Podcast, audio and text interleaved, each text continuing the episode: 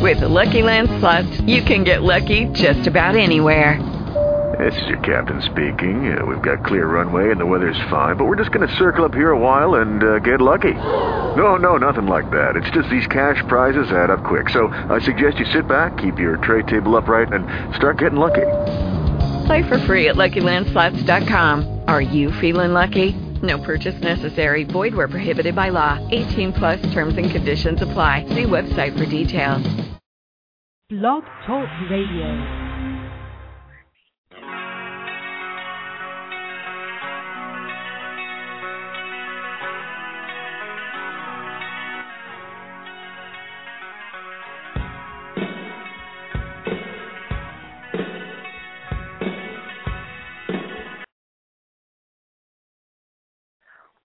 Welcome to Weigh In Sports Talk.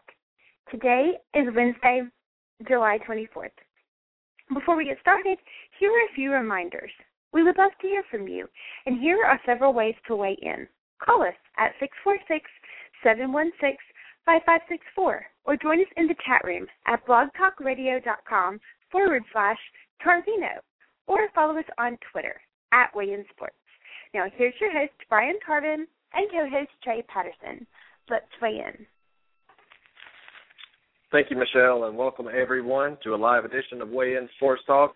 Wednesday is one of our uh, is our best shows. Actually, we we enjoy it, but we want to start off by saying special thanks again to Coach Vince Dooley. He came on for an interview that we aired Sunday night. Very appreciative to him and taking the time.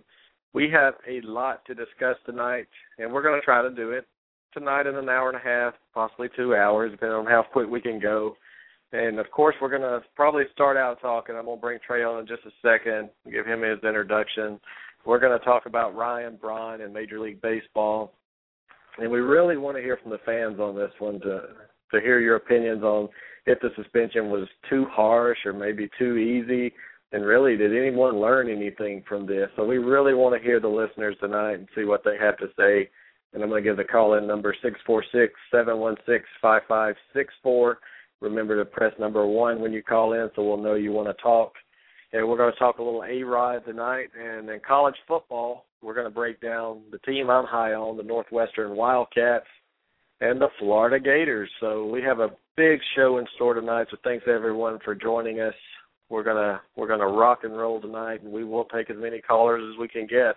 So without any further delay, I eat breakfast 300 yards from 4,000 Cubans who are trained to kill me, so don't think for one second that you can come down here, flash a badge, and make me nervous.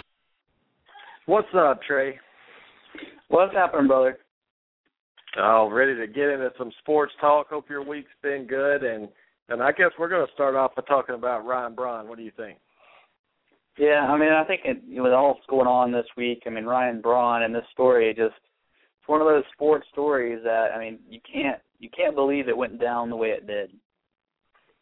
Well, actually, you know, I I can in a way, but you know, a lot of people out there, we have Facebook, we have a message board, and and I showed my, you know, my displeasure with Ryan Braun, and I could tell Trey when he got caught the first time, and it was a technicality that that I really think in his interview, I could tell he did it.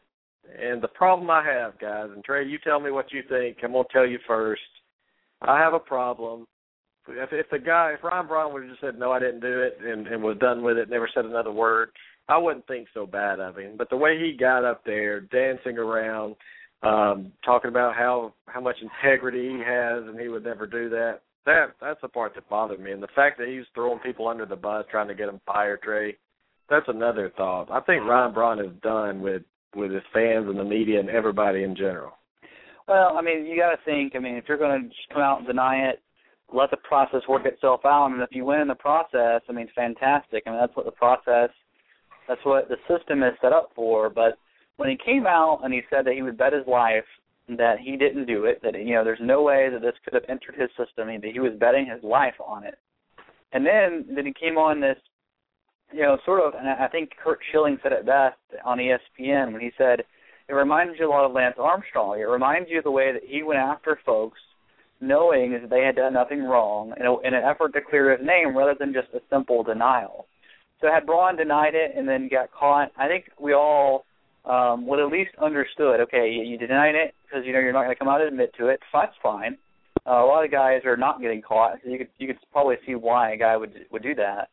But then to disgrace the collector, who is not a baseball guy, uh, and really go after him and his family by you know looking after his welfare and saying this guy shouldn't be in work and attacking his credibility and, and his integrity. Um, and and it turns out he was lying the whole time. And the just it's just the the vilification of everyone who said that he was guilty is what disgusts me the most, Tarvin. Yeah, me too. And, and did you hear Rick Sutcliffe? He's uh, works with ESPN. I think he's a, he's an analyst now. He's an old pitcher. Brian Braun lied straight to his face in an interview, one on one. Just you know, I promise you, nothing ever entered my body, and that's the problem, guys. Look, I don't mind the guy using steroids. A lot of people are doing it, but the problem I have with it is the way he handled himself. It just, I don't care what he does from here on out, Trey. In, in my eyes, he's a piece of garbage. I mean, I'm not a judge or anything, but if you can sit there and lie and and try to try to take away the credibility of a man that's just trying to make a few bucks to to feed his family, I've got a big problem with you. And, here's the deal, Trey. Major League Baseball. What did they? I mean, 60 games, 65 game suspension. I mean, is that a slap on the wrist or what? The team sucks. They're not going to the playoffs. And I'm getting a lot of background noise, Trey. Can you check your phone, please?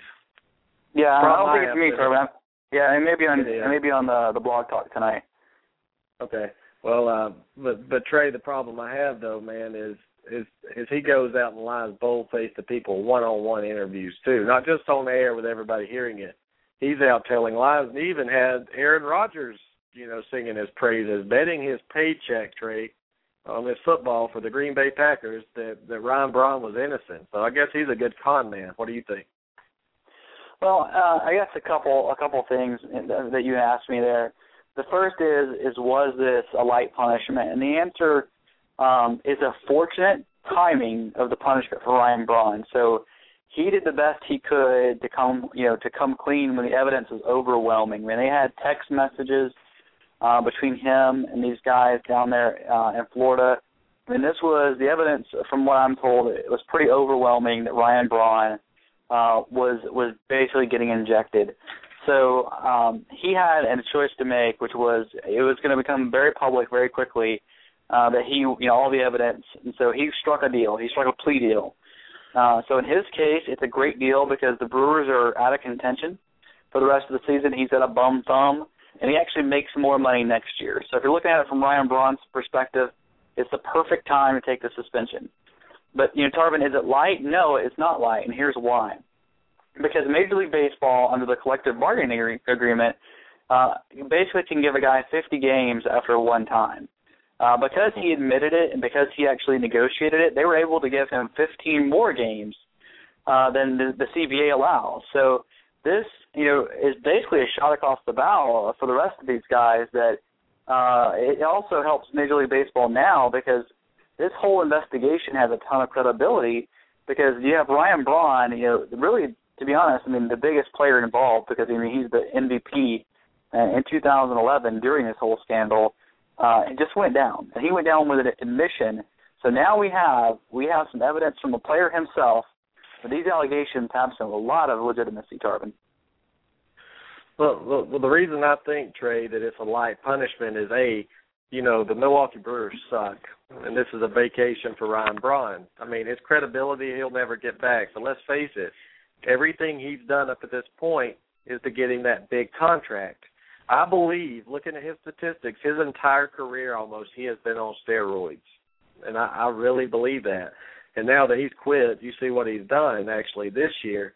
But Trey, there's nothing to, dis- to deter anyone out there that's for a first time offender. I'm going to get 50 games, big deal. Guess what? I'm getting a 200 million dollar contract and there's nothing you can do about it. So Ron Braun's going to lose three percent of his contract because of this suspension. At the end of the day, he's still rich. He's still uh, very well off, and he's going to be cashing checks for a long time. So Trey, my question to you: What is Major League Baseball going to do to deter this? This is not a deterrence, in my opinion. Well, I mean, you you got to look at. I mean, you got to can't you can't point the finger at Major League Baseball right now. Uh, you can point it earlier in the 90s when the league seemingly knew about this stuff and let it go. But right now, baseball is actually doing as much as they can do under the law and under the collective bargaining agreement. So now it's to the players, Tarvin, and now it's to these players who stand up and they say, you know, and some of the players have been very vocal in interviews this week, saying that you know Ryan Braun is a disgrace. They're all mad at him.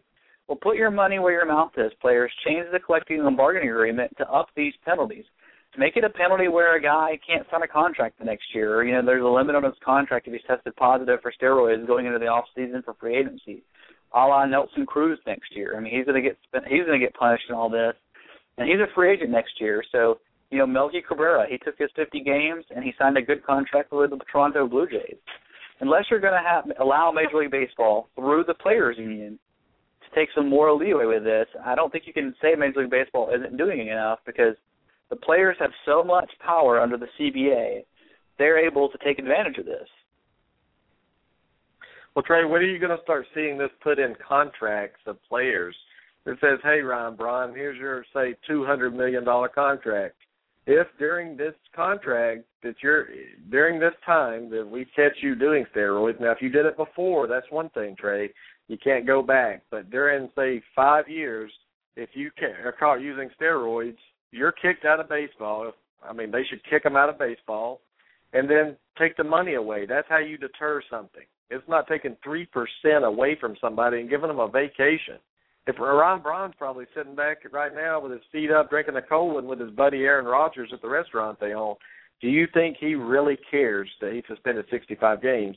If I'm a player out there trying to get that big contract, I'm not stopping because of this. Now, if you tell me I'll never play baseball again if I get caught, then I'll think about it.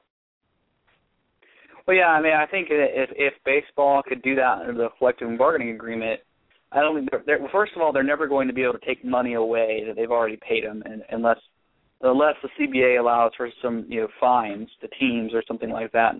I mean, the the, the big thing I've heard out there is allowing the team to void contracts because uh, there's a sure amount that the Yankees would love to get rid of with A Rod when he's when his suspension is coming. Uh, but they can't void the contract. It's not in the collective bargaining agreement. They can't do it under contract law.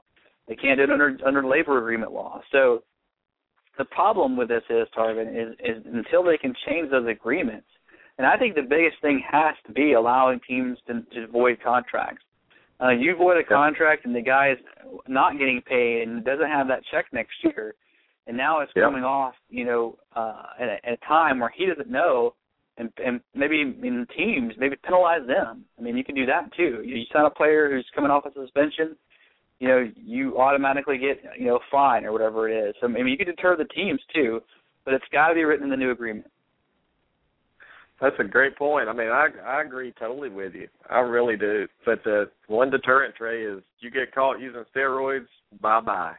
You know, I mean, maybe not for life. We're going to suspend you three years, and if you can come back in three years and play again, great. If some team will have you, there has to be a deterrent. If not, people's going to still do it because you know what? The reward is worth. I mean, the risk is worth the reward. They're getting paid millions and millions and millions of dollars, right? And it's worth it to to take a chance if you get caught. Again, they're ahead of the curve. These guys are playing, and then two or three years later, getting caught when Major League Baseball catches up with it.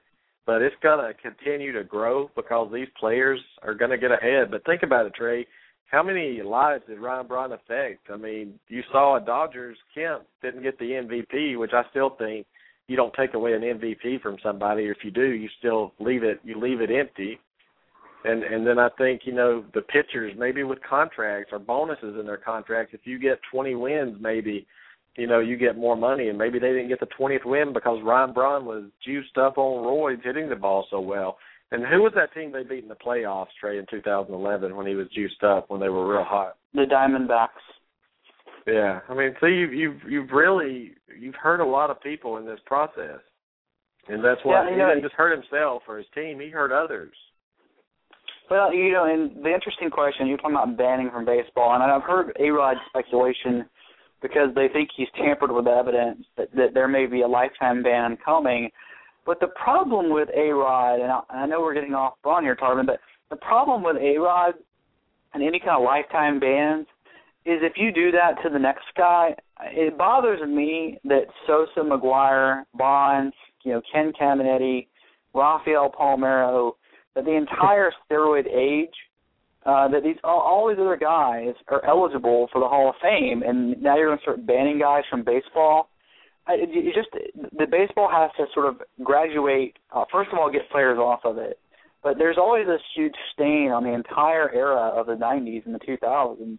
And unless you're going to ban them all, Tarvin, uh, and say no one's eligible for the Hall of Fame if you test positive for steroids, maybe that's what you do. But you, you got to have a blanket rule because you can't have some of these guys getting in and the rest of the guys not able to do that. Exactly, and and the Trey. I mean, just just looking at it again, you're trying to coddle these players, these cheaters. You're trying to make you trying to make them get into the Hall of Fame, you know, and that's that's what I don't agree with. Who cares if you're if you're banned, you're banned. You can't go back in time and erase what Mark McGwire then did, but you can learn from it. You can make the rules. These players are going to have to learn to to look at history like we do, so we don't, you know, we don't repeat it. I, I'm so against that. It's coddling them, and and who cares? They they they shouldn't be in the Hall of Fame if they're proven cheaters. That's all I'm saying. Well, I mean, what I'm saying, Tarvin, is is you got to have a blanket rule. I mean, you got to have you got to have Bonds, you got to have McGwire, you got to have Sosa, you got to have all of them ineligible. You got to say, okay, you know, you have gotten something from steroids, then you're done. You tested positive, you've got conviction, you got something, and you're not going to be in Hall of Fame. And so I'm all for having a blanket rule, but I mean, I just don't like applying it to one guy and not another. They're all cheaters. Yeah, I mean, yeah, I, I see your point too, but I'm just so tired of seeing these guys cheat to get what they what they want. There's no deterrence for it. But speaking about A Rod though, Trey, I mean, have you ever seen a team like, please God, please suspend A Rod right now so we can hopefully you know, recoup some of this money. A Rod's doing everything he can, uh, Trey, to get back in the game. So yeah. uh, it's funny. It's funny. He, he's even going to a doctor for a second opinion when that that's out of, you know, that breaks his contract in a way. Tell me your thoughts on A Rod going, you know, bending the rules a little bit to do this. Did he did he act too soon? You think?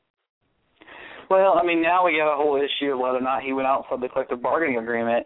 The thing about A Rod is he has managed to piss off uh, baseball fans, uh, the Yankees, uh, the players union, because now they're they're saying that he may have violated the collective bargaining agreement by getting a second opinion, uh, and Major League Baseball altogether. So, you know, I, do you, I mean, I'm it's weird, Tarvin, because I've never seen a player who's alienated every single avenue that he may have. And the thing is, is A Rod had an avenue to actually go in the collective bargaining agreement and get a second opinion. It's actually in the collective bargaining agreement if a guy thinks you know the team's sort of pining him over an, a fake injury, but he didn't do it, and that's kind of why the, the players' union's all mad now because they built this in and he didn't do it. So. Uh, A Rod is going to have a rough a rough go of it. He's already been you know, he's already had the whole steroids thing once. Now we're looking at number two. So, and if he's tampered, I mean, you may see something really heavy from A Rod. I'm not so convinced based on the one story that it's going to be lifetime. But I'd be willing to bet Tarvin because um, I think A Rod's going to probably come come to some sort of agreement too and, and take a deal. Yeah, A Rod's going for life, Trey. I think once this all comes out, I mean, there's a reason why he's not playing right now. And this grade A injury or hamstring injury is is really getting old right now, and I'm seeing it. I, I think I just cut out. I think I feel like I just cut out just for a second, Trey. I apologize, but tell me about A Rod in your opinion. Do you think he deserves a ban from baseball if if guilty again, which is coming? But 100 games, what is that going to do, really? Well, I mean, for the guy who's 37, I mean, any any ban that's almost like that. Here's the thing: uh, the collective bargaining agreement, you you like keep going back to it, and it's it's it's, it's fine to argue hypotheticals, but you got to kind of understand the rules, understand what's the options. And I think why it's so important for baseball to, to put A Rod in a position where he has to come clean is then they can actually say, you know, ban him for an entire season, ban him for 100 and you know 180 games, 165, whatever they can do. Uh, because at that point, I mean, he can't even come back, Trevor. And you're talking about a guy who has over 2,700 hits. I mean, this, he's legitimately close uh, within a couple of seasons of getting 3,000 hits. And if Major League Baseball can keep him off that list, I mean, that's really what I think some of this is coming down to. Is they want to keep him off that. They want to get him to where he can't play baseball anymore. And so a year ban for A Rod at 37 years old, I mean, it's pretty much a lifetime ban. I mean, you think he's gonna be able to play at 40, Tarvin? I don't. No, I mean he can't play now. I mean, yeah, exactly. I mean, look, if if he was good, the Yankees would bring him back, even though they were going to lose some money. Possibly, they want to win. He's so bad right now; they don't even want him in the lineup, and it's it's coming very shortly. I think the Yankees have some pull with Major League Baseball, maybe to say, look, guys, you have him on this list. What are you waiting on? I mean, I th- I don't know what Major League Baseball is waiting on trade, but maybe they're waiting for Ryan Braun to get all of this attention negativity in the in the media and then bring A Rod. What do you think the delay is? I mean, they have everything they need. Well, I mean, here's the thing: the uh, base, baseball has never said uh, their whole goal was they were going to wait until all, they have all their ducks in a row, and then they were going to bring all the names together. I mean, they weren't going to nickel and dime it like you know. But Braun came forward. Braun took the deal, and I think and from baseball's perspective, and they're not ready, Tarvin. They're still gathering stuff, especially on A Rod where they think they have witness tampering. Yeah. So I'm I'm interested to see what everybody hears. Let me give the caller number real quick, six four six seven one six five five six four. Again, six four six seven one six five five six four. So let me remind everyone in the chat room for the trolls out there that come through any profanity used or trolling will be you'll be banned from the board, but you'll also be reported to Blog Talk Radio. And just because you have a guest number doesn't mean uh, your, your IP can't be tracked. So guys, come on, let's let's let's be good here in the chat room and let's just have fun. So everybody get along and have fun tonight. Trey just dropped for a second, but back to A Rod, guys. Look, A Rod, I mean, has admitted to doing it. Then he comes back to cheating again and then he's doing it again and again. Uh, he knows at his age that there's no way he can do this clean. And look at David Ortiz. He's another example. Do you think he's he's not juicing right now? You're crazy. But he's he's next on that list too.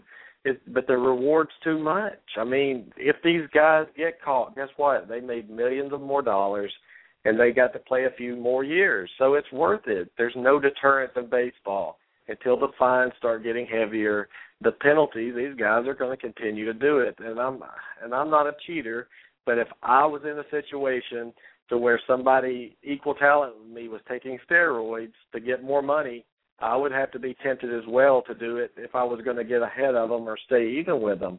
Because you would be surprised. People say that there's only a small percentage that that actually take steroids. I, I really don't believe that. I think there's more than people think and uh I'm just waiting on Trey to call back in.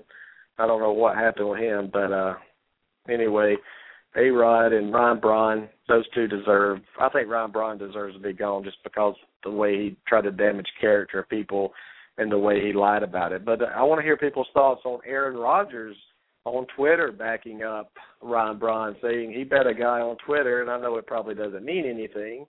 And and Trey's a lawyer; he can tell us that uh if Trey, since it's in writing and Ron Braun or uh, was it Aaron Rodgers said he would bet his entire paycheck this upcoming year if Ryan Braun was guilty. What do you think? Is he legally does he have to pay that if the guy uh, pushes it?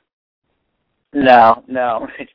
I, I know that he had this little deal with the flight nurse. Sorry, I'm sorry about my phone. I don't know what happened to me. I think I was just talking away, and I, I don't know. I lost you guys. But uh no, he, I mean, he's not contractually obligated. I mean, if he's a man uh, he should probably step up, Tarvin, and give this guy, you know, some money to his charity of his choice. And because I mean, he makes bets all the time on Twitter, and it's kind of ridiculous. Yeah, but here's the deal: Aaron Rodgers is so close. You know, they own a business together with Braun. Any chance, Trey, that Aaron Rodgers was defending Braun because he's doing it too?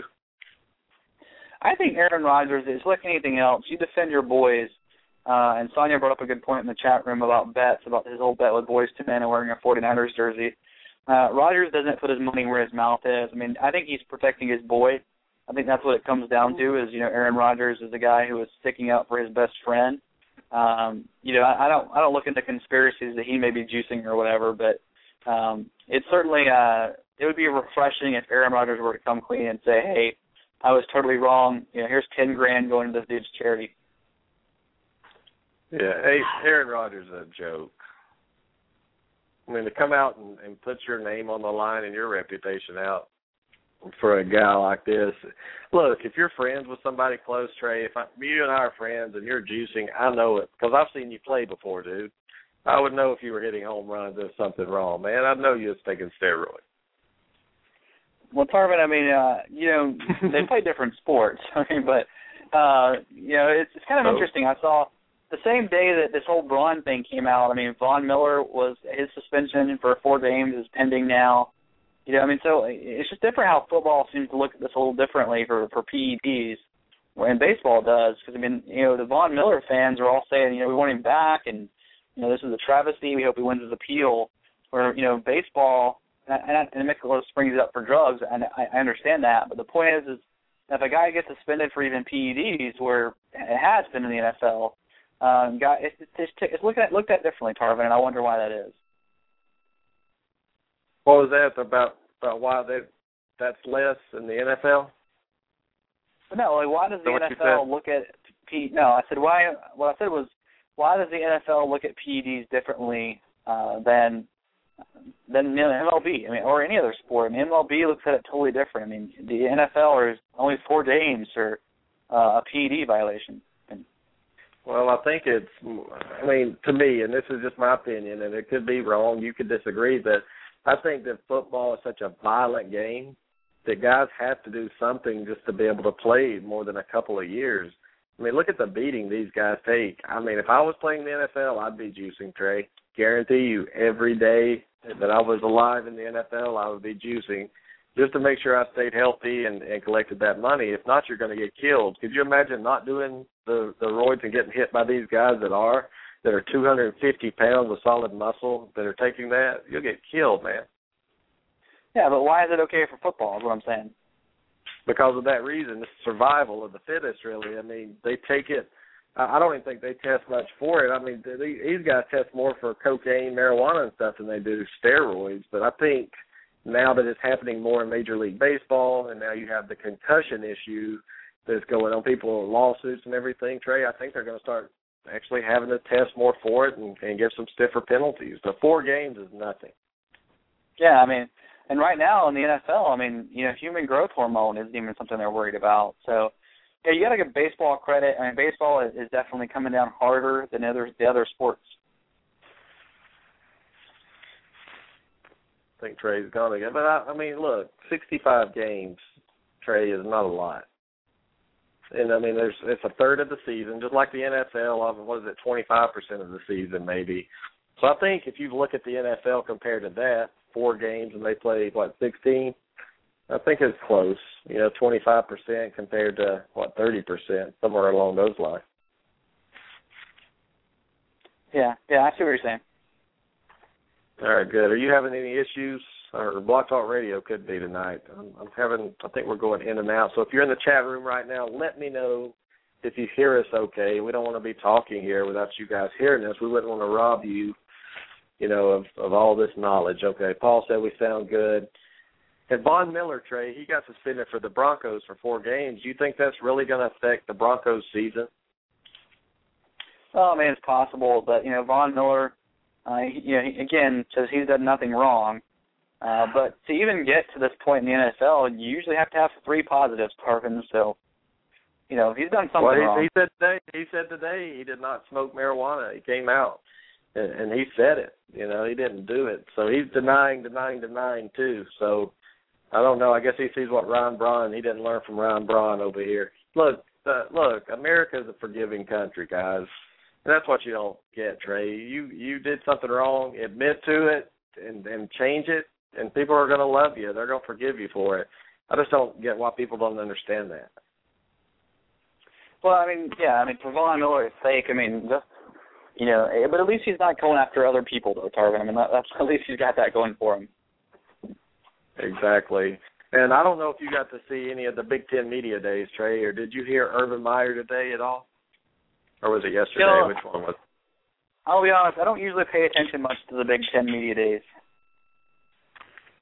Well, I, I do know Urban Meyer said that that he's going to actually, you know, get tougher on his suspensions and his team and and all all of that. Are you buying that, or, or do you think he's feeling the heat from everything that's going on in his past, actually, and that? Well, well, I mean, he, he suspended his starting running back. I mean, for um, yeah, beating you know, a woman incident up. that, yeah, which he actually, I think the charges were dropped. I mean, so, um, you know, the allegation may have been untrue. Uh, and apparently, there was some videotape or something that actually bla- backed up um, the kid's story. So, you know, he, he's still off the team right now. So, you know, maybe something to it, Tar- Tarman. Maybe. Well, if you're Urban, do you let him back on? I mean, Well, I if mean, you if find he out was that a- he's innocent, Oh, I think you have to.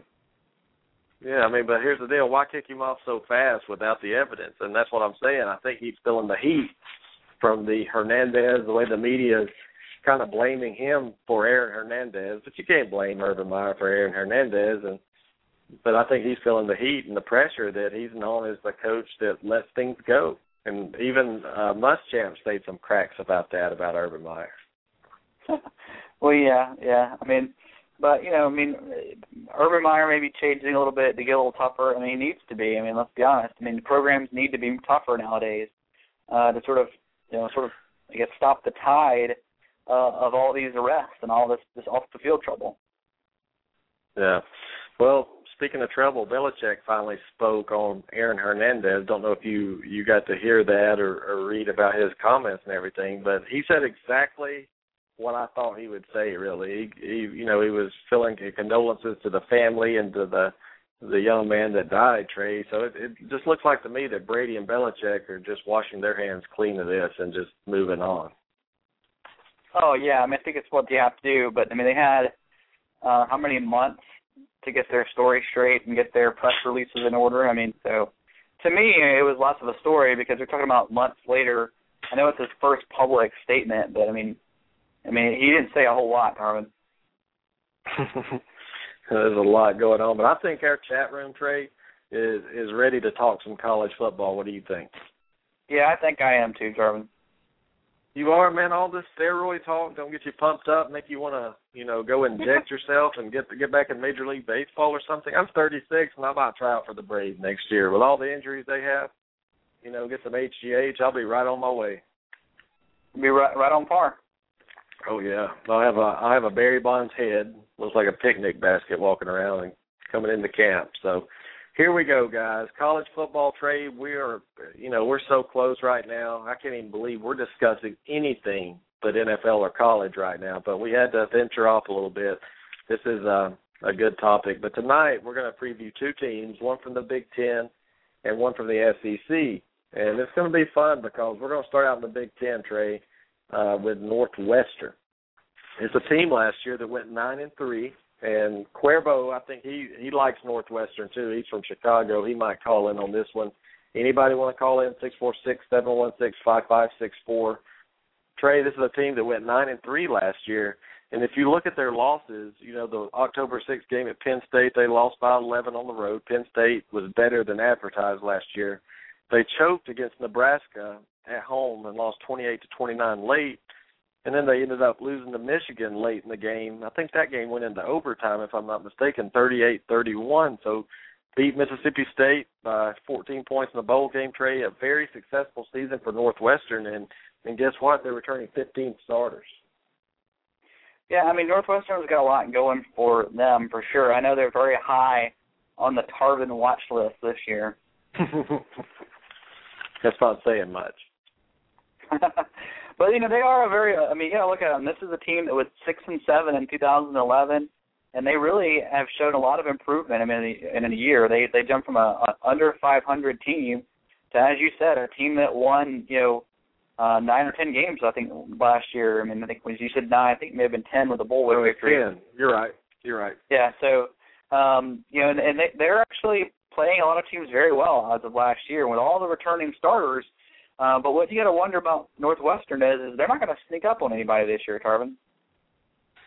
Oh, they're definitely not, and and you know, not sneaking up on people is good, you know, in a way because look at Northwestern's roster. I mean, it's full. If you look at the quarterback, you know, Kain Colter's a senior. That's great. Your running back a senior. Venric Mark's a senior. Your receivers are junior and senior. Your lines upperclassmen almost, most of them. Going back to the defense, the same thing, Trey. So looking at this team, man, you're returning people. that that has been through those six win seasons, five win seasons, and now starting to taste success. I really like the way this team, the direction this team's heading in the Big Ten. Man, Coach Fitzgerald's a, a great man, a great coach. And Trey, looking at their schedule, it's it's not too easy. I mean, they they do play some very tough games, but I do think, you know, with the right coaching, the the right quarterback play, I really like them, man. It's a two quarterback system and it works. And I think it's going to give Big Ten defenses some trouble. Well, I mean, I think offensively, you know, you got to like the fact that they did return eight starters and even seven on defense. But you know, one of the things about Northwestern, Tarvin, is this is their year. I mean, I'm not sure they have the talent to reload next year. I mean, this is a team that's building based on senior, you know, senior development. Uh, so this is kind of their year. This is their year, I think, to make the Rose Bowl. You know, win the Big Ten possibly. I mean, this is where all the expectations are. But that with those expectations comes a lot of people getting ready for you uh, and bringing their A game each week. So let's start off, Tarvin. Let's let's start off with that August 31st game. Uh, they're facing Cal, uh, who was three and nine last year. They're going to be on the road in California. So what do you think about Cal's chances? Well, I mean, it is a tough road game. I mean, anytime you go all the way across the country, but remember, this is a team that went what was it, three and nine last year. A terrible, terrible season for Cal Trey. I just, I mean, they have three offensive starters back on that team and six defensive starters. Uh, I, I really, even though it's a road game, I like Northwestern coaching, just coaching along to get this win. I think he's going to have them ready. I think Cal's going to have a lot of trouble stopping Northwestern throwing and running the football. And I don't think Northwestern's defense is that bad. I don't think Cal's offense is going to pose too much of a threat, even though it's on the road. I like Northwestern to get this season off on the right track with a big win on the road. Yeah, I mean, I think you're right. I mean, Cal, Cal is just so far uh, from rebuilding. I mean, it, new coach, all kind of new stuff going on in Cal. They still haven't figured out where they're going yet. So I just think Cal um, not going to be there uh, this is going to be a win for Northwestern for sure. Yep, that's a good one. One and zero oh start. If you're in the chat room, you want to give us your predictions, go ahead. We'll read as many as we can go. Six four six seven one six five five six four. If you'd like to call in. So Trey, take us on down the road. Well, the next team they have is it's kind of interesting. I mean, Syracuse, uh, ACC now. They went eight and five last year, where they lost their quarterback. Last year, this was a game at the Carrier Dome, and it was a shootout. This was a 42 to 41 Northwestern victory. So uh, we're looking at a little payback here, but it is luckily uh, in Evanston. In Evanston. So, Tarvin, I'm looking at this game, and you know, I'm looking at, at Ryan Field. I just don't think the Orange with a new quarterback are going to be able to get their revenge. I think it's going to be another close game, uh, but I think the offensive scheme of Northwestern wins out. Oh, definitely. You said it perfect. A new quarterback coming on the road to Northwestern. Syracuse is going to be, you know, a five and seventeen, probably a, a six and six if lucky. Not enough to go on the road and beat Northwestern. Uh, I agree with you. So that gets them two and zero. Oh. I think the next one's easy. They're playing a four and eight Western Michigan team at home. Um, this is not a good team. They may not even be four and eight this year. Um, they may actually regress so uh, Western Michigan's going to be a win going into their bye week in October, Tarvin. Not so fast, my friend. No, I'm just kidding. You're right. yeah, so they get some three and zero, oh, Tarvin. They got a bye week, and, and, and ho hum, Tarvin, ho hum. Guess who comes to Evanston after the bye week? Not Maine. Don't don't tell me Maine. No, it's actually Maine before the bye week. I was kind of skipping Maine. You know, I, I didn't make much of Maine. Um, I you know they're going to be four and zero. Oh. Sorry, I, I I forgot Maine. Uh, but the open date, Tarvin, four and zero. Oh, uh, Ohio State comes to town. Man, this is perfect. I mean, you have a bye week. The only thing that concerns me, Trey, is you know how the media is going to be on Northwestern here. If they're undefeated, they're four and zero going into a bye week. You know, Ohio State will probably be undefeated. How much of the press is Northwestern going to be listening to, Trey, during that two weeks. That's a long time. They're going to be ready to play. I like the upset in this game. I think Northwestern at home. I think Fitzgerald's going to have these guys ready. They're going to pull off a shocker early in this season, and they're going to give Ohio State its first loss. Oh wow! You know, one of the things you got to look at in this game is you know you look at you know both Ohio State um, you know, last year, and you look at Northwestern last year, and you kind of get, you know, Ohio State's coming off last year's undefeated season, and they're supposed to be, you know, the team that challenges Alabama this year. Well, it's it's going to be an early season and basically not much of a test for the Buckeyes. They they faced, you know, Buffalo, San Diego State, California, the Florida A&M Rattlers, but the week before they actually have Wisconsin uh, at home. And so Tarvin, you know, here's what I'm thinking: they may get beat up a little bit by Wisconsin, the three-time Big Ten champion in a row. So I agree with you. I think Northwestern is going to slip by and sneak up on Ohio State and take out a victory. Oh, that's a huge prediction for the the weigh in sports staff here, Trey, to pick Northwestern, both of us, over Ohio State. Wow, and guys, this is not rehearsed. We don't rehearse this before the show, so I'm shocked to hear you say that, Trey, but I'm glad you're on board with me. I'm not the only one in the world that thinks this. Well, you know, it, it, to me, it's the Wisconsin game. Looking at that, I, I think, I think whiskey they're not going to be as good, um, but I, I think that that game is going to be physical. I think it's going to be tough for Ohio State, and I think it's going to be something they have to actually prepare for. So, you know, if they just had Buffalo, San Diego State, and Cal, um, and then Florida A and M, you know, that that would be a cake schedule leading up to really the almost the entire season preparing for Northwestern. But they got to prepare for that game in Columbus, you know, the week before. So I think that's why you're going to see Northwestern a little bit more prepared for Ohio State. Uh, so that's why I'm picking the upset. Okay. Well, let's see how we fare for the rest of them. See if we're on the same page. Well, the next game uh, for Northwestern is at Whiskey. They're going to go to Camp Randall. So, uh, Tarvin, I mean, you're right after the Ohio State. We both have them winning. Seven days later, can they pull off a win uh, up at Wisconsin? Mm, Trey, I, honestly, I think Wisconsin's going to pull the upset in this game. Not really an upset, but Northwestern emotional win, having the bye week. They they beat an Ohio State team. They're thinking very high of themselves. Fitzgerald does the best he can, but Wisconsin they're still going to pound the ball on you. They're going to run the football. They're going to beat Northwestern up, which is going to be beat up from the previous week. I like Wisconsin, Trey, to take care of business, and the Big Ten starting to get crazy. Man, yeah, I hate I hate doing this, but I'm actually going to agree. Uh, Wisconsin, they were, they're returning 16 starters and nine on offense. So I think this is going to be a bit of a score fest. But I think that it's Wisconsin's going to run down uh, that defense uh, and really wear them down by the end of the game. I think they're going to win a close, lower scoring game than we saw the week before with Ohio State. So yeah, I have them losing this game. Yeah, that's a good pick, man. We're right on the same page tonight. And you know, the next week the angry gopher comes to town, comes to Northwestern, Trey. And and you know, this is a dangerous game for Northwestern because they're emotionally spent right here. This could be this could be big trouble for them after having a big win against Ohio State, losing. I think they're on upset alert. That's what I'm going to tell you right now, Trey. Hmm. Uh, uh, so are you just calling the alert, Tarvin, or are you calling uh, are you calling the upset? I'm calling the upset in this game. I think Minnesota upsets them in this game just because of the timing of it.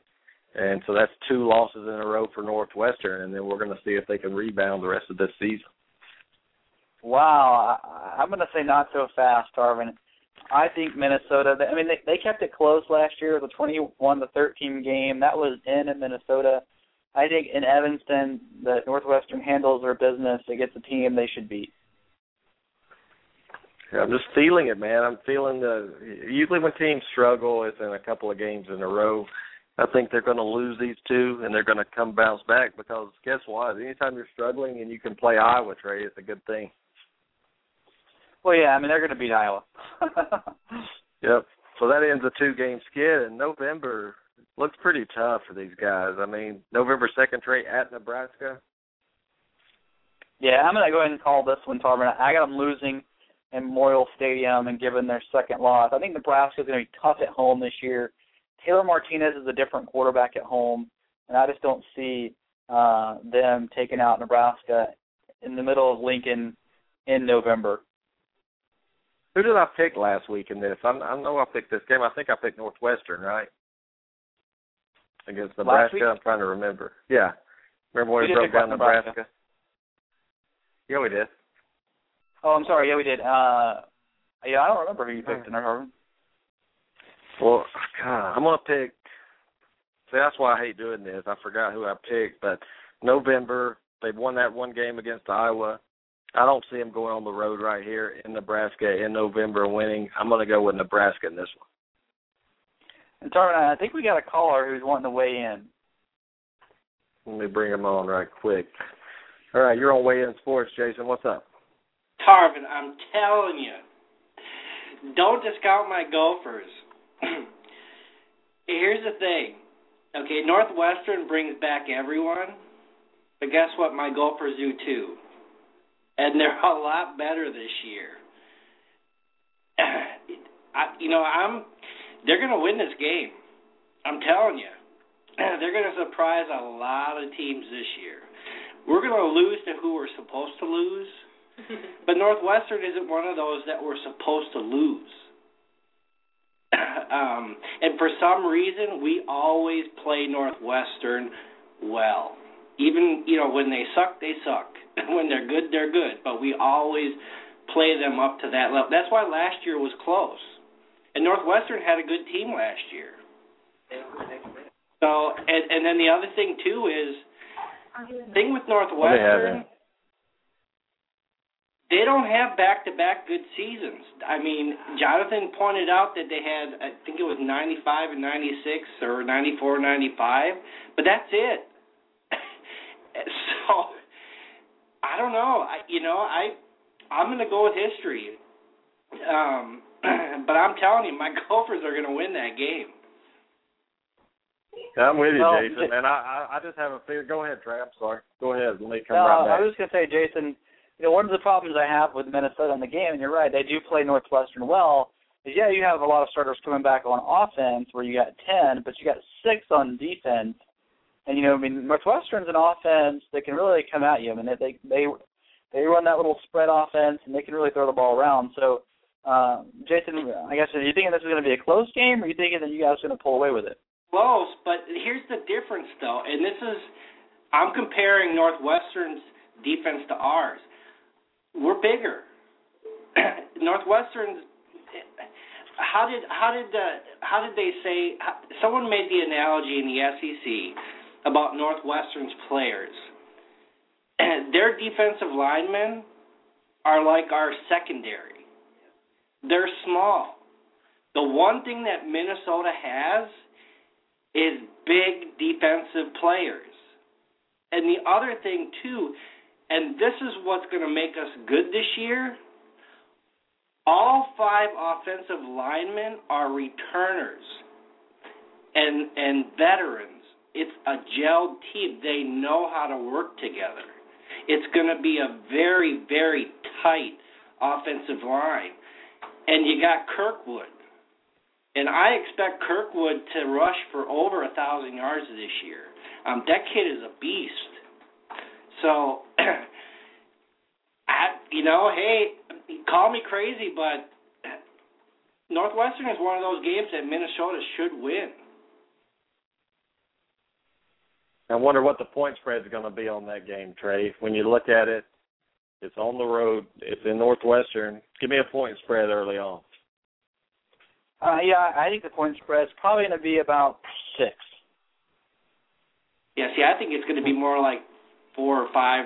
I mean, I don't think it's going to be six. It's going to be close.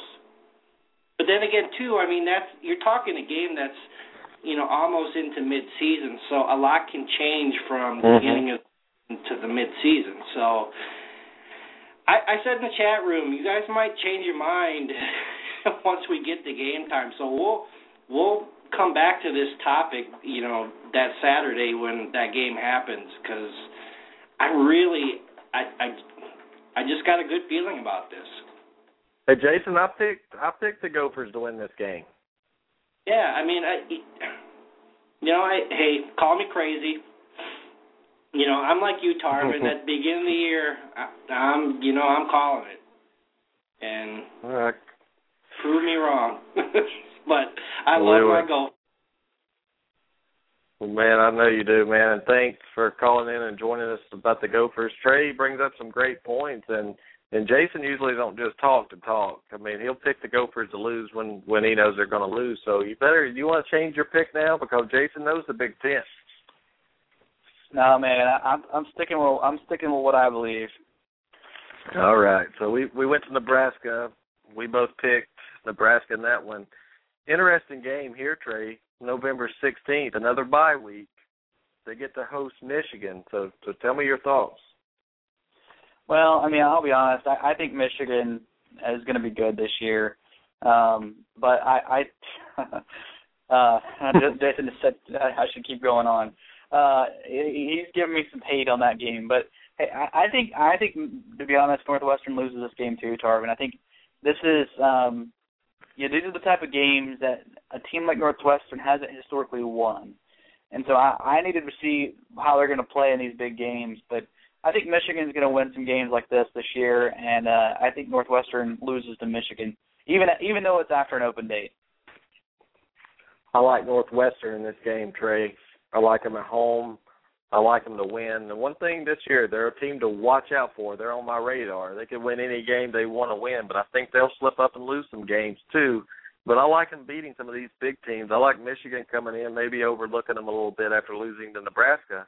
But all of a sudden, Northwestern's throwing a wrench into these Big Ten, you know, championship hopes for some people. So I like Northwestern. I'm going against you. Yeah, so I got them with three losses here, Tarvin. I'll tell you, I got them running the last two games against Michigan State uh, and then on the road against Illini. So I got them. At, I got them at nine, uh, nine and three, Tarvin. I think I have them at ten and two. Who do I know? Hold on, nine and three. I have them losing Nebraska, Wisconsin, and Minnesota. Nine and three uh, with a bowl win. I mean, that's another ten win season. You, you have to hang your hat on that if you're Northwestern and Fitzgerald. A very successful season, a very dangerous team, Trey, in the Big Ten. Yeah, you know, Miklos has got him in the chat room going at ten and two. So, um, you know, we're real close with each other. Uh, he says they lose to Wisconsin and Nebraska, uh, but you and I got them at nine and three. I got that Michigan as, as a loss as well. So, um, you know, me and Jonathan are on the same page. So they got a Michigan loss in there too. So, uh, Jason, wow, Jason says six wins max. So, uh, little rivalry going on there. Wow, that's that's that's an interesting pick. But I like Northwestern. I've been promoting them all year, and I'm not going to stop. We'll trade some. We're going to take a little break real quick and go to commercial. And when we come back, just a, a quick update that we just learned about in baseball. We'll be right back. Have you ever seen a picture on the internet and just think to yourself, I'd love to have that on a shirt? Or maybe you'd like your company logo on a shirt? Well, Actionware Screen Printing is the place for you. We'll print whatever design you want on any surface you desire. Just give us the idea and we'll make it happen. For more information, message us on Facebook or call Tony Williams at 817-891-6819. Actionware, where your design comes to life. And we are back. We just broke down the Northwestern Wildcats college football season, and Trey and I have nine and three. Not bad for Northwestern. And Trey, are you going to go ahead and say ten wins with a bowl? Well, I mean, we got to see which bowl they go to. I mean, who they play. I'm not going to predict a bowl win at this point. I know I'm not either because you know what? If they're nine and three, they're probably playing the SEC team. That's that's going to be tough. So, so we'll see. But interesting news. I just heard, just looked in the chat room that Tim Hudson, what did he break his ankle and he's out for the year? Yeah, I mean, it looks like he got a pretty nasty injury. Um, probably done for the year. It's really unfortunate for the Braves. Really unfortunate for a great guy in Tim Hudson. Well, tell us about the Braves. I mean, they have a they have a you know a good lead in the East right now, and you know possibly uh, I don't think the, the the division second place will get a wild card actually in the National League. But how is this going to affect them going forward? Do you think they have a young arm that could come up and and and take his place? Well, I mean, they do have. Uh, and Paul brought a good point out that you know Beachy's coming back, but I mean, the thing is, is Hutt's not only a great um, you know rotation sort of stopper. I mean, the guy throws innings, but he also is a really good leader in that clubhouse. So, and it's going to be a tough injury to get over because, I mean, Hudson he kind of anchors that young staff. Yeah, but here's the deal: he can still coach and mentor and and get those young pitchers up and and coach while he's while he's hurt. At least he'll still be around the team, hopefully, and and be able to coach and and just have his leadership around. People will play better. But that's a huge loss for the Braves. I mean, Hudson's not a strikeout pitcher right now. He's older. He, but he knows how to get out, get batters out and keep his team in the game. That's hard when it comes to this time of the year, Trey. When it gets, you know, in September, it's going to be tough not having him in that lineup. Well, that's a big loss, man. I, you know, I, not. A, I don't know if it's a big enough loss to keep him out of the postseason, but it's a it's a big loss. I mean, Hudson, uh, he's been a stopper for them when they've gotten in trouble with you know losing streaks. Hudson seems to be the guy um, that gives them the innings to stop those kind of streaks. So, um, big loss for the Braves if if he is indeed out for the year. Wow, that's that's not good. But if any team can can rebound mm-hmm. from it, I mean, they can do it. I mean, they have a good farm system, and you never know who's going to be there to take their place to step up. Somebody has to step up, and if this team's supposed to make the playoffs, and somebody has to step up. So we'll see. It's going to be an interesting run for the Atlanta Braves, and we'll keep following this and and see how they do. But but Trey, let's move back to college football real quick, and we're going to the SEC now. This should be interesting because we have some Gators fans out there. You're a Florida State fan. Miklos is a Florida State fan, and we have some Florida haters in there as well. So tell us about the Gators. Tell us what you think. Well, I mean, let's be honest. I mean, the Gators a little disappointing off season after getting blasted by Louisville last year, but ultimately it was a very, very successful year. I mean, an 11 win season. You know, a lot of people thought that you know the, they were so down in the Sugar Bowl um, because they really had the possible one of the best teams in the country, and they could have easily been playing. You know, had they not had a critical loss to Georgia um, in that SEC championship game. So, I mean, the Florida Gators looked really good last year, and really is going to come down to uh, whether Driskel can get them over, you know, that 10 wins. I mean, this is a team that could easily win 10 or more. But can they get themselves in the national spotlight for that national championship again? But Trey, we say that, you know, and and if you look at the, and we're going to bring Paul Ewing on. He's going to talk about the Gators with us. He's a big Gators fan. But Trey, everybody's up on Florida this year, and all they did was, you know, now they're returning three starters on defense and five on a terrible offense. And I'm just concerned watching the Louisville game last year, Trey. Was it the fact that they were overlooking Louisville and didn't care? Was it the fact that they just got their butt hurt? And and I'm telling you, man, losing that many starters and losing a game like that at the end of the year, it just the confidence level maybe not there. I don't know, man. It's going to be tough. I mean, it's so bad that Driskel's signing with to play baseball right now because I think he knows he can't be a major league player or a NFL player. Well, I'm not be an NFL player, but whether he can win a national championship, I mean, is a different story. I mean, there's a lot of players who win national championships who aren't great NFL players. So I mean, really, it's going to really come down to, and I think they have five returning starters on defense, not three, but um, you know, I think it's going to come down to whether whether Driskel can actually take them to the next level because their defense is not going to be uh, as, as as a big, huge, um, you know, sort of that Gator D they had last year. They're going to be just uh, they're going to have a lot of talent coming in, Tarvin, but I'm not sure that some of that talent is going to be equal to. And they certainly are a very, very, very um, good team when it comes to reloading. But are these guys that they're reloading with on defense, are they going to be as good as that Florida defense was last year? Because if they're even a little bit back from where they were last year on defense, man, that's a lot of pressure on Driskel to score more points. Yeah. Well, Paul, I'm going to bring you on. How many defensive players are returning? Was I wrong when I said three? You talking to me? Yeah. Uh, we have six on offense and five on defense this year. Okay. I don't know why I was thinking three, but but just looking at Florida, what's the from what you see or what you hear or read, what is what is the mindset of the team right now after losing to Louisville starting this year? Do these guys think they can win a national championship? Uh, to be honest with you, I don't think national championships running through the locker room right now. Um, from everything that I've read and people I've talked to, they were uh, very upset with what happened in the Louisville game. Uh, not many excuses, just a bunch of heads down on the ground. I've got a few people that live in Gainesville, and actually one guy that works at a local gym that they visit every now and then, and pretty much no excuses, just talking about this season. Really, no one even really well, brought up football game. Yeah, and we're going to go through the schedule, and and we're going to get your predictions on each game as well. Trey, we're going to start off you know, week one, August 31st, Toledo rolls into town. Give us your thoughts on that game. Well, I mean, Toledo not a bad team, um, nine and four last year. But you know, here's my problem with Florida looking at it, and Paul, tell me if I'm wrong.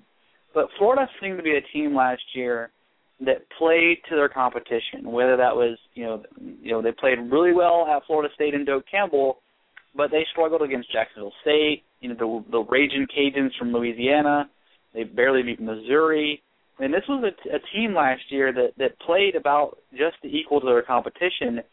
And when a team does that, they they just they're not going to be in a national championship contention because the team has to go out there and they has they have to put people away because there's too many teams in the SEC that are improving, and that's scary when you're talking about the SEC. Um, so I mean, are they going to get past Toledo? Yes, but what I'm looking at is that at Miami game. So that's my concern when you talk about Florida playing up to their competition or playing down to them. That, that is very true. I've had to uh, suffer through that, and I don't know if y'all remember or not, but this Toledo game, it could very well be tied or ten to seven Toledo at halftime. Right. But yeah, I do expect us to get past the Toledo game.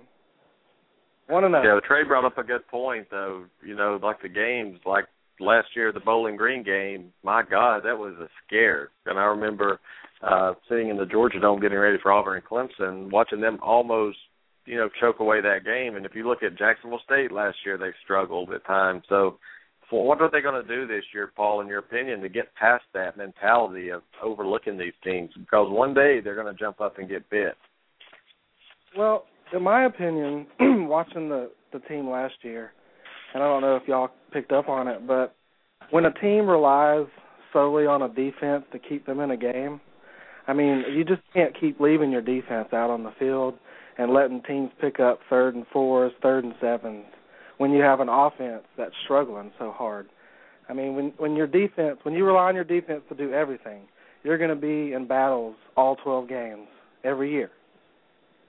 So, you know, until, and like Trey said earlier, the biggest question for me with this football team going through the schedule will be does Jeff Driskel pick it up? Does he step up and take over the offense? Yeah, so we both we all three have them one and zero oh right here, guys. And Trey, you talked about it, September seventh at Miami. This used to be a rivalry in a way, but does Miami have enough, in your opinion, to beat the Gators in Miami? Well, I mean, here's the thing. This game is super scary if you're Florida, and you know it may not seem that way. You got a seven and five Hurricane program that's looking at possible NCAA violations. Whole this the off season has been nothing but um, off the field concerns.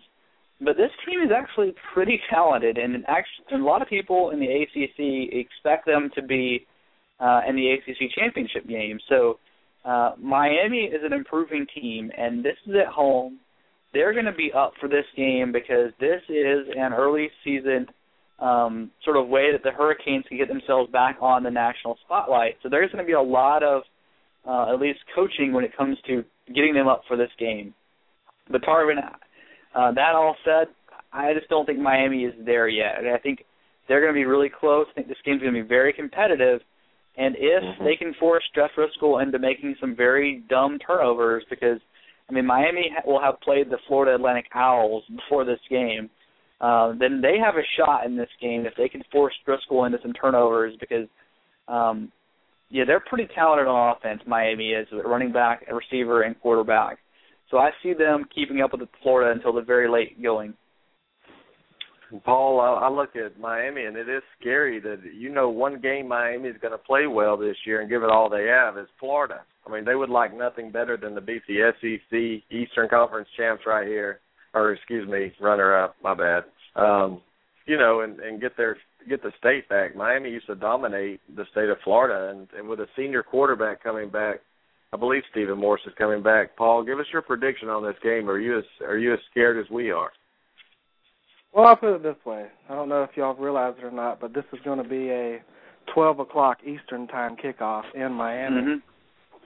So, you know, 10 returning starters on offense, 10 on defense. Duke Johnson, the running back, scares me. And I hate to do this, but I'm giving my boys a loss here. Um, Ooh. I think the early time, early kickoff, we struggle mightily with early kickoff, and I think the weather and just I don't know if Driskel's ready for a challenge like that early on in the year so already.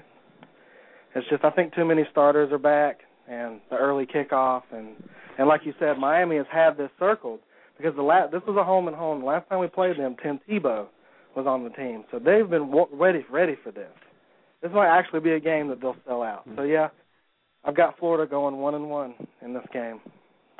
Well, Trey, I have to agree with Paul in this game. I have Miami uh, pulling the upset off. This team's going to be hungry this year. I mean, this could be, you know, the probation could be coming out. You never know what's going to come, but I think the Hurricanes get it done early in the season right now. I think Florida struggles to score points on the road against a Hurricane team that's very talented. Trey, I'm with Paul, one and one. Yeah, I mean, I'm not there. I mean, I I hate to to give Florida props, but I'm not so secure this is actually going to be a sellout. Miami has been having problems with that. I mean, if, if there are seats available and they're going to Florida fans, I'm not sure how much the home field advantage is going to help Miami. Um, you know, Miami's got a quarterback coming back, and they're going to be like I think less likely to turn the ball over. But I just think that Florida and that defense are going to put pressure. They're going to get um, they're going to get to the quarterback. They're going to be able to stop the run. And in the fourth quarter, I think um, Florida and Driskel find a way. But I would not be surprised if Miami pulled the upset. Also, I'm not sure if and this this is also one of the games that uh, Morrison may be sitting out. I don't know if Muschamp's going to revoke his suspension or not, but losing our middle linebacker for this game would hurt as well with Duke Johnson. Right. Yeah. That's a good point, Paul. I don't. I don't think Muschamp's going to revoke it. I think the guy's always after getting arrested before, so I'm going to say he's going to be suspended, and that that takes us to a bye week, guys. Florida's one and one, and Paul and I's opinion two and zero with Trey but Tennessee comes to the swamp, Trey. I mean, this Tennessee team, we don't know what to expect. We do know they'll be well coached and hungry to get a win here in the swamp. How does Florida rebound after this game? Well, I think you know they're going to have an off date. Uh, Tennessee is uh, an improving squad, but they're not there yet. Tarvin, I mean, I picked this in Tennessee. I'm going to stay consistent. That Tennessee loses in the swamp. Yeah, I agree, Paul. Uh yeah, W W for the Gators. It might be close for a little bit, but I think we'll pull away at the end. And here's an interesting game, September 28th at Kentucky. Trey Stoops, the coach there now. Any chance Florida, you know, just chokes and doesn't show up that day? I, I think Florida wins big against Kentucky. I think they blow them off the field. What are your thoughts, Trey? Well, I mean, this was a 38 to nothing game last year, but I'll, I'll tell you the way I look at this. I'll, I'll look at this game as very similar to the Missouri game last year, where Florida, if they if they are struggling at this part in the year, say they do lose to Miami, like you said, if you look at the Georgia after they lost to Georgia last year, and you look at you know Missouri and the in the Louisiana game, and Florida was barely showing up. Uh, so if this is a team that has that kind of motivation issues, and now they're on the road for the first time after they lost, if they did indeed lose at Miami again, then this could be close. I mean, I think Florida Florida wins it because uh, I have them four zero, but I mean they seem to play down to folks, Tarvin. Paul, give us your chance of, of Florida, you know, choking in this one. I think because it's an SEC team, I don't think they they look past it right now, especially with Stoops. No, I mean, I'm going to go with the win here because it's been, I mean, we've had a few good games with Kentucky, but I think at this point in the season, I think that our running back Matt Jones will have stepped up, and the offensive line would have set with the new JUCOs, and I think this will be a victory. All right. Well, we're out of September now, guys. I have them what three and one. Paul has them three and one. Trey has them four and zero. Oh. October you know, it's not too bad. I mean, they start off October 5th at home against Arkansas Trey, unless that officiating crew's there that that tried to cheat the the Razorbacks last time. I I, don't think this is going to be a close game at all. No, I don't either. I, I'm not. I don't even know what to make of Arkansas yet. I mean, I know Bielema is there, and this is you know the same coach who won the Big Ten three times in a row. But until I really get to see Arkansas on the field and get to see how how much improvement they're going to have from last year, I'm not going to pick them to win a big game. So I got I got Florida beating Arkansas. Paul, same here, Brian. All right, a man of many words there. Good job, Paul. October 12th gets a little tough at LSU. I mean, this is an interesting game because it, it just seems to me you have two offenses here that that aren't that good. Maybe at this time of the year they they're both better, but Trey at LSU is not easy no matter what. I don't see Florida going on the road here and beating LSU. Mettenberger is going to do enough to to keep these guys in it, and I think the home crowd. I mean, it's probably going to be a 3:30 Eastern kickoff. It's going to be tough to win there. Yeah, I mean, I think LSU and Les Miles have a lot of revenge on their mind after losing, you know, 14 to six uh, last year in Gainesville. So I think LSU gets their revenge in Baton Rouge, and they're going to win a close defensive game, uh, and they're going to take a, take their revenge out on Florida and give them their first their first L. All right, Paul. Do you think do you think Florida's going to take care of business here? Do we do we know what the suspension is for LSU's running back Jeremy Hill? No, we don't. All He's probably out for the year. is three games. I don't know.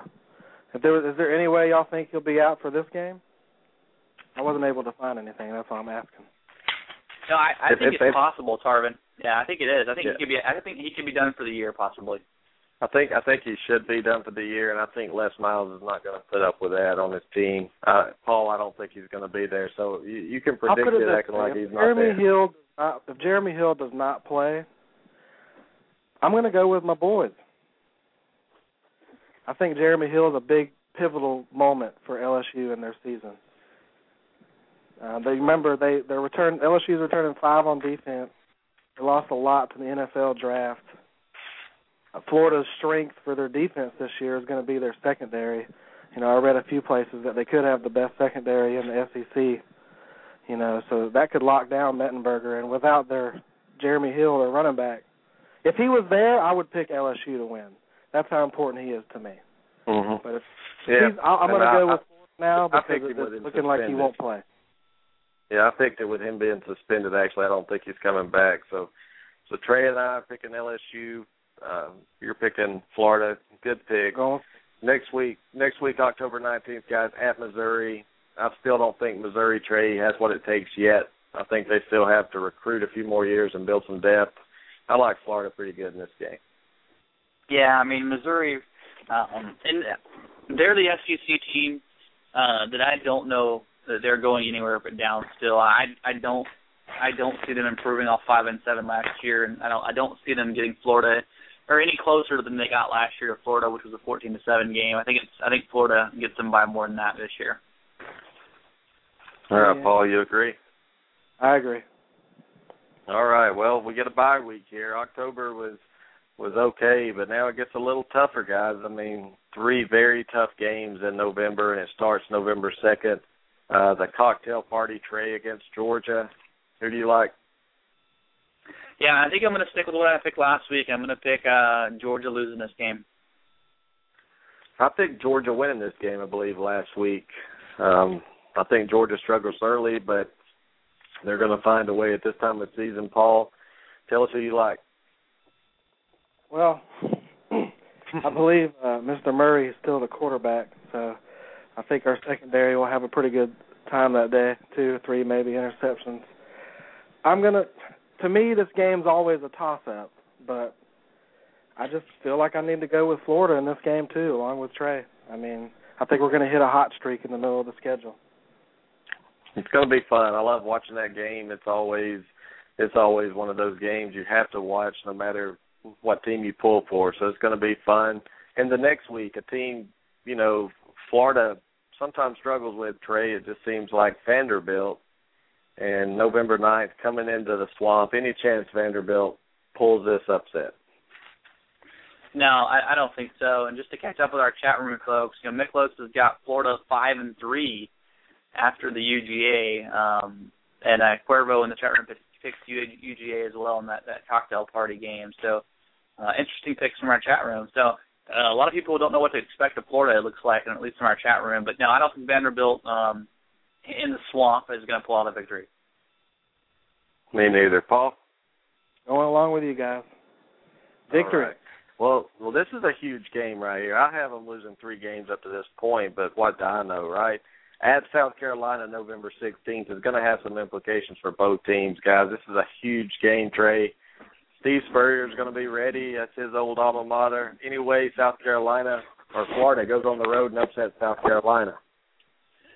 Well, I mean, I'll be honest. This game is starting to make me scratch my head, especially with the whole the news that came out today about JD uh, Clowney uh, with his possible ties to Jay Z and whether he is, is going to be eligible. I mean, holy cow! Does that change the entire nature of the SEC East if Clowney doesn't play? Um, I'm going to assume he plays, and and by that, it is a large assumption. But I'm going to assume that he plays this year, and that South Carolina holds serve uh, at home this year and makes up for that that blasting that Florida gave them last year, uh, 44 to 11. Uh, they get revenge on Florida and uh, they get they get handed their second loss of the year. Well, Paul, I have to say with Trey, if Clowney plays, I'm going to pick South Carolina in this game.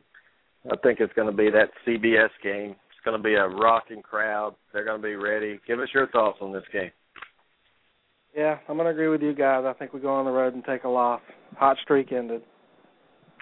All right. Well, you better get hot. Loud. Guess who comes to town? Georgia Southern, Trey. Georgia Southern coming to the Swamp November 23rd. Well, they're going to lose, Tarvin.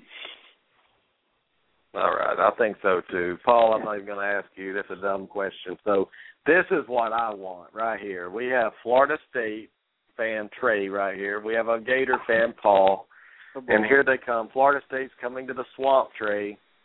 To the Swamp. Tell us what you think. Well, hey, I want I want Miklos to call in and give me a little support. Jonathan, can you can you can you call oh, in? wait, so we wait. get So a, it's going to be two against one? That's what I want. That's what I want, Paul. I, I'll leave, I'll leave it co-hosts. up for you, Paul. I'll leave it up for you, Paul. Okay.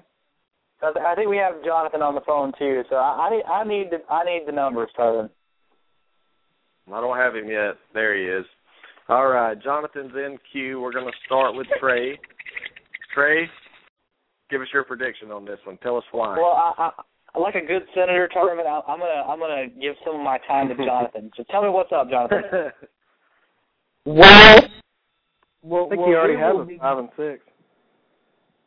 No, I have I I have UF at seven and four riding into this one. Um, I I just I just don't know how UF's going to do on the road this year. Now this game right here is going to be a bloodbath. This is going to be physical. This is going to be ugly. We're talking about some of the top high school defensive recruits in the nation the past couple of years. I'm gonna tell you right now, Dante Fowler Jr. is gonna be lucky if he doesn't if he escapes without a broken appendage, because a lot of people in Tallahassee do not like that young man. Dante Fowler Jr. Yeah, yeah, y'all got y'all got lucky. We had Mario Edwards Jr. and Chris Casher already locked up. I take anything I can get. You know that. So I mean, we'll we'll always be happy to give you the scraps. I mean, I'm pretty sure I mean, y'all I'm going to enjoy be it. honest with with this game. Um, I'm going to give the edge to Florida simply because it's in the swamp. If it was in Tallahassee, I would lean toward FSU. But I really think it's going to be come down to Driskel versus Winston. Who's improved Mhm. the most over the last 11 games? I agree. I'm terrified. I I am in all honesty, I am scared of this game. This game and the Clemson game just downright make me shake. And I don't know how Winston's going to be, but don't sleep on our running backs. We still got James Wilder Jr., still got Devonta Freeman, still have Mario Pender. I mean, those three guys. Wilder, do not be surprised that Wilder runs for over 100 yards that game. I'm I gotta be the homer, and I see where I got revenge in my eyes. I'm taking Florida State, but by less than a touchdown. Sounds. I mean, I can't. You know, like I said, I went with the home field advantage. That was about it. All right, Trey. It's one to one right here's- now. Yeah, I mean, here's what I'm looking at. You know, Jimbo Fisher has done very well against Florida. I think last year was an outlier. You know, you had a very talented, you know, older team uh, that really got caught off guard in that game and really got outplayed and outcoached. I think this year is going to be different. I- I'm believing the hype that is Jameis Winston. Florida oh, State, All the chop comes to the swamp and they take him down. All right. Well, That's my here voice. we we go. I'll be honest with you, I wouldn't be surprised. You know, Look, Muschamp knows how important this game is just for recruiting. He just lost to Miami early in the season. He's not going to lose to both in-state rivals like this, guys. He understands that winning this game helps him in recruiting, and that's where Muschamp is going to do a great job and continue to own the state of Florida. I like the Gators, the last game of the year, SEC versus ACC in this one. I like Florida going eight and four, making a good bowl game, winning it, winning nine games, and and you know some people would say that's a terrible season right now, the expectations, but I think nine wins, Muschamp will take it, and then the next year is when Florida is going to be making a run at the national championship. So Paul and I agree we're two, y'all are two. So what's the tiebreaker here, guys? Tiebreaker Well, comes on better. November 30th. Tiebreaker is it's in the swamp. I mean, it's two to two. We're locked here, so I'm gonna. I'm just gonna Two look to in the two. chat We need to bring uh, bring uh Cuervo on. He can be the tiebreaker. Jason picks Cuervo- Florida. Cuervo Jason or picked Jason? Florida. There we go. There's the tiebreaker right there. Three to two in favor of the Gators, guys. But man, that's going to be a crazy game. Football is something, guys. You can't just predict preseason. We have fun doing this, but we don't know what's going to happen. Driskel could come out and be the, uh, you know, the first round pick in the NFL draft if he plays so well. I think Florida is capable of, of winning 11 games this year. You just never know. But I think eight wins, Trey. That's what I'm looking at regular season, nine with a bowl. Yeah, I got about nine nine wins and, and possibly getting to ten in the bowl game. Well, since we have Okay. Trey, is Miklos still on? Yeah, I'm still here. Okay, since I do, I just want to say real quick, and I want everyone to just focus on this name. I know y'all remember him from the Florida State game, but watch out for Matt Jones. He's our running back. He had a little breakout performance late against Florida State, kind of sealed it away. They're saying he's going to be a big dog this year, so watch out for that name. Yeah, I agree. Yeah, I can't I can't argue with that. I mean, y'all have a great stable of running backs. I just want to bring this up because nobody's really mentioned it. Y'all realize this is the first time since gosh, uh the last time Florida kicked the smack out of Miami that we're playing for a true state championship this year between the three big boys. Yeah, I mean, it would that's be our great. fault, of course. Well, it'd be great if Florida would stop being pansies and schedule Miami every year, uh, so we could have this every season. Because this is how recruiting is truly. This is where the true recruiting battles come out. Because state championship bragging rights, that says a lot. I know people call me a bandwagoner for saying this, Brian and Trey and Nicholas, but you know, Florida, man, we're in the SEC, and I know people say that's an excuse, but for having Florida, I don't know if we it would be fair for us to have Miami and Florida State on the schedule, and then play South Carolina, Georgia, Kentucky's up and coming, and then have to rotate, play LSU every year, and then have to rotate with another West team. You got to be kidding. That would just be nuts, in my opinion.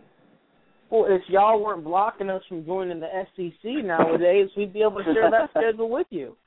But y'all don't y'all, y'all don't want us in the SEC, even though the SEC's come calling for us and Clemson. Are you serious? Are you serious, Jonathan? Bobby Bowden took off running. He almost retired because they asked him to come to the SEC. Uh, that's not true. is Byron. That's not true, Brian. Bobby wanted to come to the SEC. Our athletic director was like, "Look, basketball." was is it cool." Brian Yeah, academic? that worked out. It was academics, I think. Yeah. We don't want to join because of academics. No, it was basketball. Our athletic director wanted to join a basketball Mhm. conference so that Well, that's we could you have got that now. There you go. All right, guys. Let's let's let's let's that's one talk at a time. I can't keep up with everybody. Who's talking now, Jonathan? Or uh, yeah, Jonathan. Go ahead. we should have never joined the SEC, to be- the ACC to begin with. We should have joined the SEC from the get go. That was the premier conference of football. We were a conf- we were a football school. We were just beginning our you know 14 straight top fives, which nobody else has been able to touch. And it would have been great to see you know rivalries develop between Florida State and Alabama, Florida State and Georgia, since they already compete for recruits anyways. I mean, let's face it. We're not fighting North Carolina and North Carolina State for recruits. We should have known, never, ever, ever joined the ACC. I blame our athletic director from the early 90s on that move. because that move was all on him. Well, guys, I want to thank y'all both for coming on real quick. And uh, Paul, good to hear your voice. Jonathan, thanks for weighing in with us. And just want to say bye to y'all and thanks for coming on. Trey, that was pretty fun, man. Picking that that Gator schedule too. That was intense. Yeah, yeah. You know, I I I can honestly say, I mean, I agree with some of the guys in the chat room. I hope they go eight and four, man. It is a good day in in in Tallahassee if we can win more games than the Gators can. Yeah, I mean, looking at the schedule, Florida State should win more than Florida this year. I mean, just even if they lose that game, they have a, a game against Clemson. That's about it. That's about it. Yeah, right? I mean, Florida plays Clemson yeah. in Florida. I mean, it's the worst ten and two. So, but I don't think that helps recruit. I think that game, regardless of as long as Florida's just not just killing it right then, as long as they're like seven or eight wins and they beat Florida State, that's going to put them ahead in recruiting. Miami's a team you got to watch for. See this probation to see what happens. I think Golden's doing a good job there, but Trey, I honestly think as long as Muschamp's in that state, he's going to own recruiting. Oh yeah, I mean uh, Muschamp is winning now. Yeah, for sure. Yeah, Cuervo said he wished Florida would go 0 and 11 every year. I think he mean 0 and 12. they added a game on us, Cuervo. They added a game. But I wanted to ask real quick before we leave here, Trey, about about Clowney. You know, it just seems odd to me. I, I I didn't think he wanted to play this year anyway because I think he realizes he could get hurt. And is there any? And he's talking trash to all these players. Any chance he's trying to maybe get ineligible? I don't know how much of this is true. I really haven't studied it with Jay Z. But tell us, do you think it would disappoint him if he got suspended? Well, I don't think it's coming. I mean, let's be honest. I mean, I brought it up because it's, I mean it's being looked into. I don't think it will go. Um, it'll go anywhere. Uh, but uh, I, I think what I what I think about Clowney is he definitely has some motivation issues this year, which is going to be very interesting to see. Because I think a lot of people are predicting him to be a top five pick automatically, and you know he should probably take some lessons from the past of players, and the one that comes to mind is Jake Locker. And Jake Locker, those of you who remember the Washington quarterback, I mean, he ended up being in the first round, but he was, you know, going into the year before that, there's a lock for the number one overall pick. Everybody could not see anybody else going into the next season as a number one overall pick. It was Jake Locker, the next franchise quarterback. He's the most amazing thing ever and he went out and laid an egg the next year, oh, and the next year, and and dropped all the way down to the very end of the draft for and for the Tennessee Titans. So I mean, Clowney is a great, great player right now, but he's going to watch out, Tarvin, because your draft stock can lose. You can lose points real quickly. Yeah, you're you're exactly right. You're exactly right. Well, Trey, give me the two teams you want to talk about. I don't want to predict Auburn yet until I I see the the quarterback situation. But give us two teams that you would like to preview Sunday to get us an exciting show, get some buzz created here? Let's see. Well, for Sunday, Tarvin, let's let's break down our first NFL for sure. Let's let's do what we were going to do a long time ago, and let's do the the NFC. Was it South? South. So let, let's start off with that, and then let's do Ohio let's do State. Arkansas, I'd say Arkansas and Ohio State. Arkansas, huh? Bielema's first year in the SEC. Yeah, I'll do that. Ohio State. That ought to get some buzz going with a bunch of fans that think they're they're going to win a championship every year. So that'll be fun. We're going to get Ohio State and Arkansas. Wow, Trey, that's a surpriser. Arkansas there. We'll see how good they're going to be his first year in the SEC. I think these coaches are going to be out to prove a point to him, and I, I know Gus Malzahn will. Some of these spread teams are going to try to run him off the field. So great show tonight. Thanks everybody for calling in. Uh, Jason Menson called in. Paul Ewing, Jonathan Miklos, we appreciate it. Join us Sunday night, 9 p.m. Eastern. We're going to try to go two hours. The closer we get to football, Trey, the longer these shows are going to go. Oh yeah, absolutely. Once we once we get into football, yeah, absolutely. Yeah, but thanks everybody for joining us Sunday 9 p.m. Eastern. Hey, go to blogtalkradio.com forward slash Tarvino. Uh, follow us there. We also have our website up. It's almost finished, but you can still go there. WeighInSportsTalk.com. Uh, you can go put your email address in to get some updates. You, I mean, it's just fun. You can chat with us there as well. So, so go look at us at Twitter or on Twitter at Weigh In Sports Trey does a good job with that. But guys, until Sunday night, and Cuervo has on campus with Cuervo Friday night. Uh, that's on the Couch Potato Show Network. So Cuervo does a great job breaking down some college football. So we'll make sure we join that. Thanks for bringing that up, Cuervo. Uh, Trey, have a great week, and thanks again, everybody, coming out. And we'll see you next week family reunions, school names, sports logos, custom designs. Actionware Screen Printing will do all of that on whatever you want hats, shirts, shorts, pants, and much, much more. Embroidery, printing, decals, it doesn't matter. Just give us the idea, we'll make it happen. For more information, contact us on Facebook or call Tony Williams at 817 891 6819. Actionware, where your design comes to life.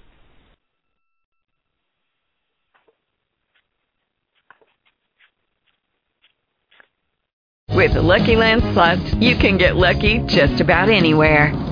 This is your captain speaking. Uh, we've got clear runway and the weather's fine, but we're just going to circle up here a while and uh, get lucky. No, no, nothing like that. It's just these cash prizes add up quick. So I suggest you sit back, keep your tray table upright, and start getting lucky.